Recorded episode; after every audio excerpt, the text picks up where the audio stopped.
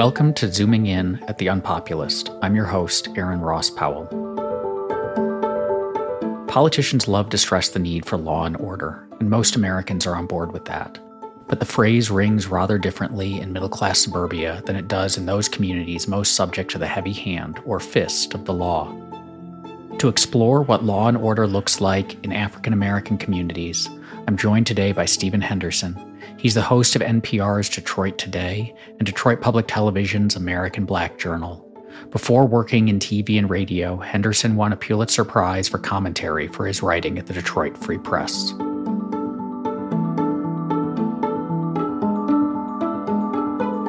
What does the phrase law and order mean in black communities in a way that's maybe different than what, say, suburban white progressives think of when they hear that? So, I mean, I think, as with all things, history is kind of important um, when you think about the, the way that people receive messages today or hear things today. And so, when you talk about uh, black communities and that phrase law and order, um, you know, the history there is, is pretty awful. Um, I mean, uh, some recent history, of course um, the the war on drugs uh, that that escalates during the 1980s, in particular, uh, has an outsized effect on on African Americans and, and African American men in particular. Um, I mean, we can debate for a long time, you know, the merits of uh, of, of drug use and drug selling, um, but but the way in which the drug war targeted uh, African Americans differently, I think, uh, is the thing that stands out in African American communities. If you go back just uh, a few decades before that to the 1960s, um, the phrase law and order uh, was used over and over again, um, uh, particularly in the South, uh, in, in answer to the calls for respect of full citizenship for, for African Americans. law and order was used as a way of uh, justifying police brutality against civil rights protests and protesters. Um, it was uh, the way in which uh, some pretty prominent anti civil rights figures uh, uh, sort of mustered support for their position. Uh, the idea that that um, the things that were changing, the things that were being asked to change, uh, would lead to a breakdown of law and order. Um, uh, and so that's another, I think, historical point. And then if you go back even further to, um, you know, the end of the Civil War and the Reconstruction period, um, you know, there's a violent uh, uh, pushback to to Reconstruction, to the efforts uh, to make full citizenship a reality for African Americans in the South. Uh, and and law and order is the, the, the phrase that that gets invoked time and again as a pushback uh, to that that that black freedom, uh, black voting, um, black uh, community building, and and business growing were somehow threats to this idea of of law and order. And in fact, uh, you know, the, the, the origin of the Ku Klux Klan itself uh, finds itself finds itself mired in this phrase and this idea that there's a law and order that um, that mandates black inferiority um, in order to, to, to, be maintained. And so, um, I mean, I think those are all things that that as African Americans we grow up hearing about and learning, but it, they're, they're also the things that, that that we experience. I mean, here in the 1980s in Detroit. You know, I was a teenager uh, and getting my first taste of uh, the kinds of freedoms you, you, you get as an adult, driving a car, riding around in cars with people. Um, the fear we had of Detroit police back then, and in particular, um, uh, the Big Four, which was uh, a, a, squad of uh, plainclothes policemen in unmarked cars who rode around and and pretty much did what they wanted. Um, you know, we knew who that was, and we knew what kind of trouble we might face, no matter what we were doing, if we came across them. Um, and so it's just a it's it's uh, you know it's a phrase that invokes all of those things, both historical and contemporary. uh, that suggests that that's about targeting us in a way that um, uh, that that heightens and enhances the notion that uh, we are not equal equal citizens. As you were saying that, it put me in mind of there's this passage from a speech that Bill Buckley gave in 1965 to NYPD officers that I come back to all the time as I think representative of this view that that sees basically the social hierarchy that has at I mean certainly in 1965 blacks at or near the bottom um, as indicative of order and indicative of the way that civilization just naturally ought to be. And he's so he's again he's talking to New York police officers in 1965 about protests, about civil rights protests. And this was a time when let's just say like Black Americans had reasons to be skeptical of cops in 1965. Uh, and he says, every age in which values are distorted, an age like our own in which truths are thought either not to exist or ex- or as to exist only as quaint curios from the dead past, the wrath of the unruly falls with focus on the symbols of authority, continuity, and tradition. And I, you see, it feels like you see an element of that even today in terms of I watched a lot of people during the uh, George Floyd protests, a lot of people who were extremely sympathetic to the argument that there was police were were brutal, needed reform, that they acted in really awful ways to marginalize communities and so on. As soon as the protests were large enough that they were say blocking traffic, that there was a little bit of violence on the margins of them, it was all of a sudden no, what we need is law and order. Like a little bit of and and a viewing of basically traditionally like marginalized, underprivileged people asserting themselves as representative of not justice, but of disorder. And and it really just seems to trap a lot of like even well-meaning people's thinking of the moment the moment the struggle for liberty becomes a little bit unruly, we need to clamp down on it. Yeah, yeah. Well, and uh, and again, that's tied to this this history and this idea of what place um, what place African Americans are supposed to occupy uh, in our country. And and look, a lot of this is subconscious, right? Um, uh, as you point out, a lot of well-meaning people are still uh, raised and socialized, um, you know, in, in a culture that has all of these markers of inequality baked into it, and so the assumption uh, is that that that's the way things are supposed to be, right? Um, and and somebody who's who's pushing back against it, um, you know, is is uh, uh, is disrupting uh, disrupting that structure,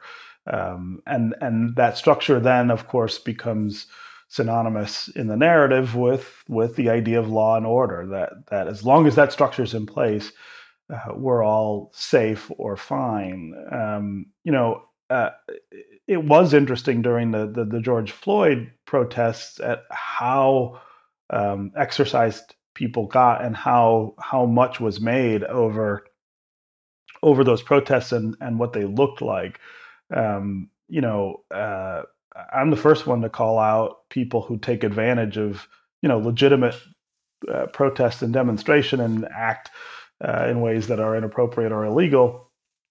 Uh, but there was so little of that, really. Uh, if if you were out in the streets uh, and watching what was going on, I mean, uh, there was less of that there than we saw, for instance, on January sixth of 2021, when you know a, a, real mob attacked the attacked the Capitol. A lot of the folks who who defend, um, you know, the people who felt aggrieved enough to to do that um, also feel as though you know uh, African Americans and, and and their allies who were protesting the police didn't deserve that sympathy. Um, but again, it's it is about the way in which we're trained to see um, black people and black causes. Um, uh, there, there is this this defaulting to the idea that the structure that we live with today is the right one and the one that must be protected, and it's law and order that that preserves that.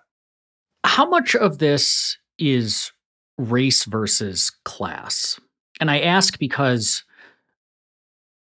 so the Tyree Nichols murder has been, and the response to it has been in the news a lot lately.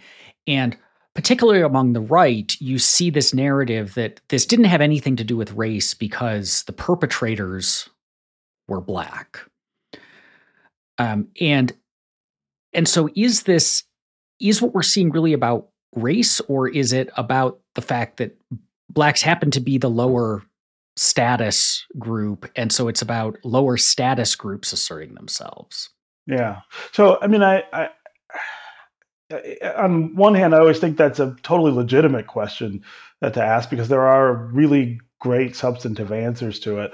Uh, at the same time, I, I, I, always hesitate because I think um, posing it as an either or um, leans into some of the, the the real complication around around the distinctions uh, that we try to draw, I guess, in our in our society. Um, so yes, um, uh, poor people in America um, uh, suffer from a form of inequality that that we can um, we can document and and discuss and and many of us, depending on the community that we live in, can see um, you know on a daily on a daily basis.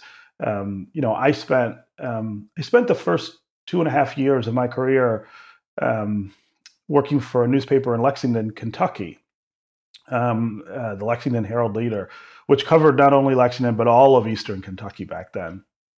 And um, uh, you know, I, would grown up in Detroit, which is uh, you know uh, at that in that era was kind of ground zero for um, urban poverty and and the the the growth of urban poverty.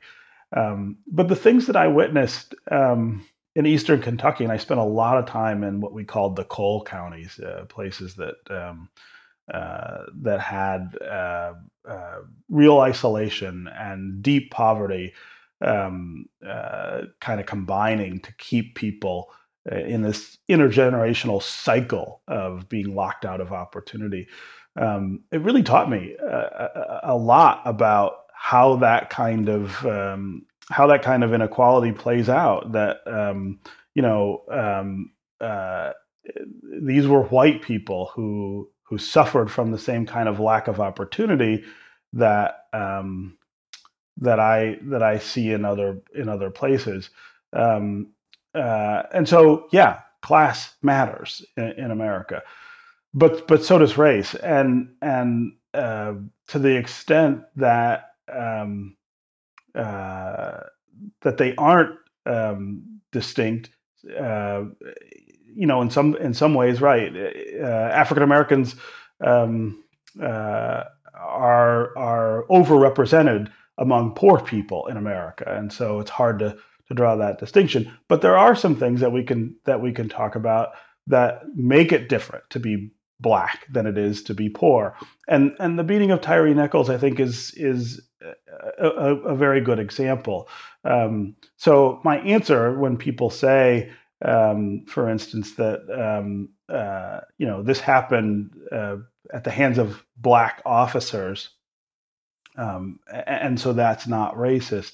I mean that that um, that leans into the idea that racism is about individual action and individual agency, uh, and not about systemic uh, uh, uh, policy. That the idea that black cops are black and therefore distinct from white cops uh, in their actions um, is somewhat of a fallacy in a in a in a society that has institutions like policing um, you know, that are imbued with this idea of uh, of black inferiority. And so, you know, the police who did that, um, you know, um, when you when you watch the the video in particular, um, you see them essentially mimicking the very same behaviors that you would see uh, from a from a group of white officers uh, reacting to Tyree Nichols and what he's doing.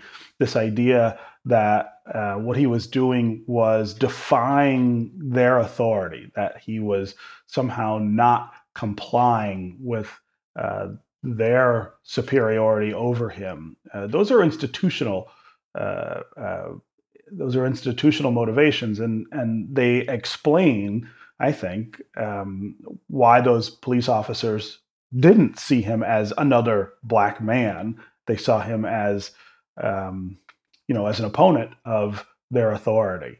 Um, you know, all of us, all of us in this society, whether we are well intentioned or not, um, are products of this 200 and almost 50 year experiment that has fallen way short of the idea of uh, equality among races. Uh, we're, we're all uh, products of a system that assigns less value to Black lives than to others.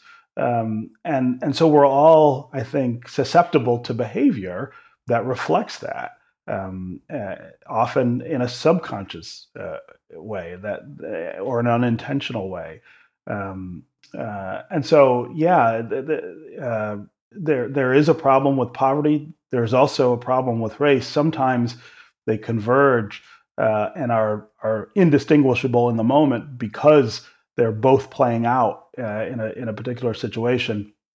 But I don't think that that poses them as uh, an either or construct, right? Uh, they both operate independently, um, and they both can operate together um, when when the situation kind of invokes them both. When you said that they were reacting, that they being the, the police officers who murdered Tyree Nichols, um, were reacting to him, or at least the perception of him not following, not obeying their authority. It seems like a lot of a lot of what we see in the way that people think about law and order is a mistaken conflation of authority and order.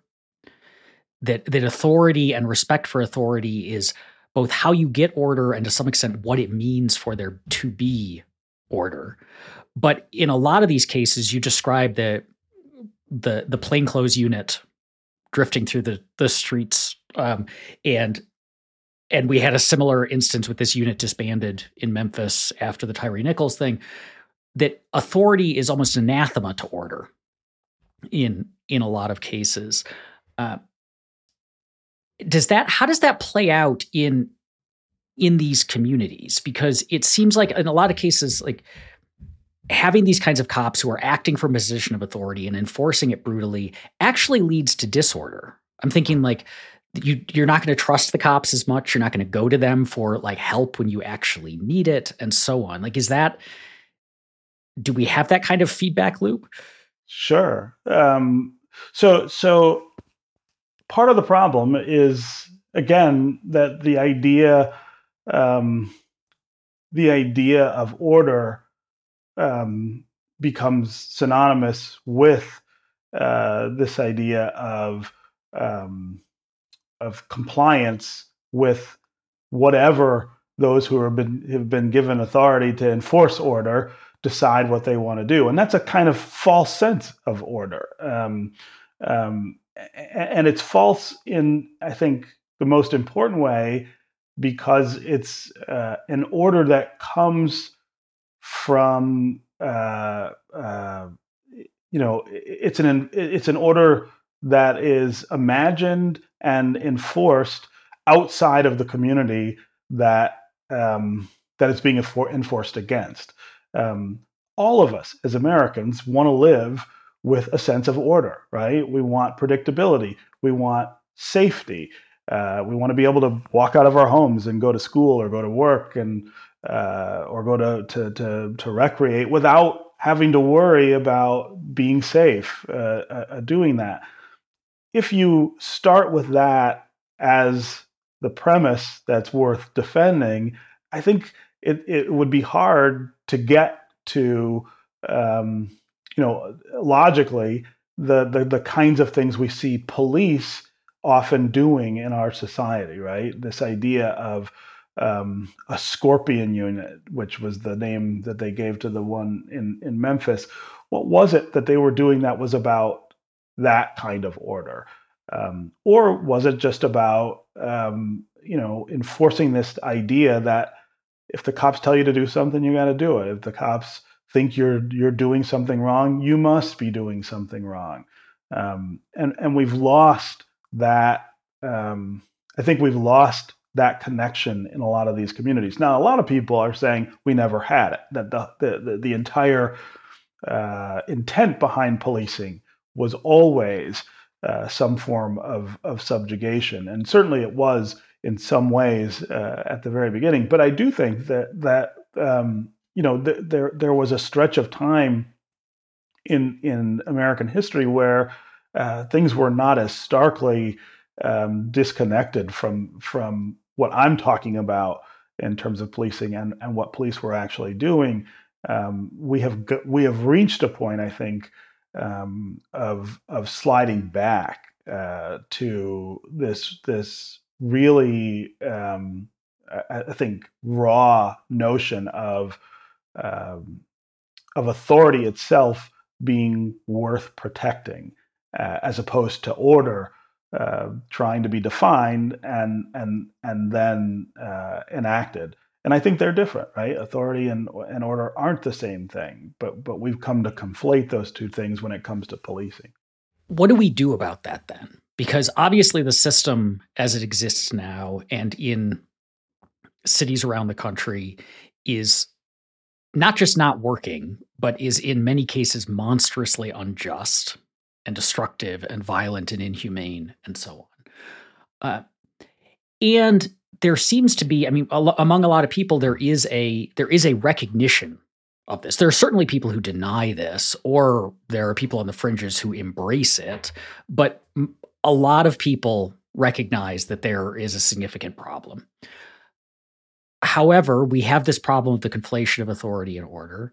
We also have a problem where anytime we try to have even minor meaningful reforms, like a reform DA comes in and tries to clean up a police department, the police are incredibly powerful culturally and politically. Uh, the media, even even like mainstream or center left media, often perhaps inadvertently kind of takes the police side uncritically reports what they say, highlights handfuls of instances of disorder and violence. This seems to be an environment where fixing this problem that has its roots as far back as American history goes is awfully difficult. How do we, what do we do? Yeah. Uh, that's such a big question. um, so I, will start with um, the conversations that I've been having here in Detroit with um, with folks who want to quote defund the police, um, and I don't count myself um, as part of that community. Right? Uh, I, I, think that's a at minimum it's a terrible um, it's a terrible name in terms of messaging because it implies something that I don't think even the most ardent uh, believers in it actually want to have happen, which is the idea that you'd have no um, no way to to to, to keep order, uh, real order.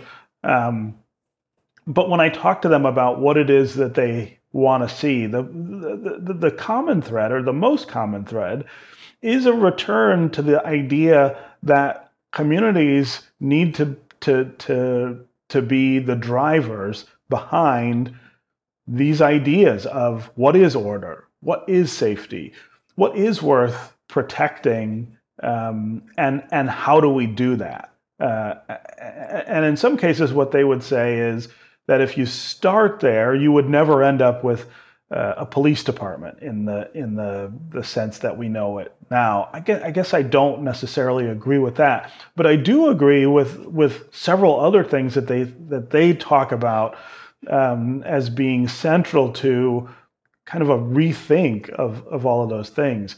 Um, you know, emphasizing the things that that um, actually matter and are threats to people's sense of safety and order. Uh, if you grew up in, in a city like Detroit, um, uh, even today, um, let alone when I was growing up in the 70s and 80s, which I, I think were a more dangerous time uh, to, to, to, be a Detroiter.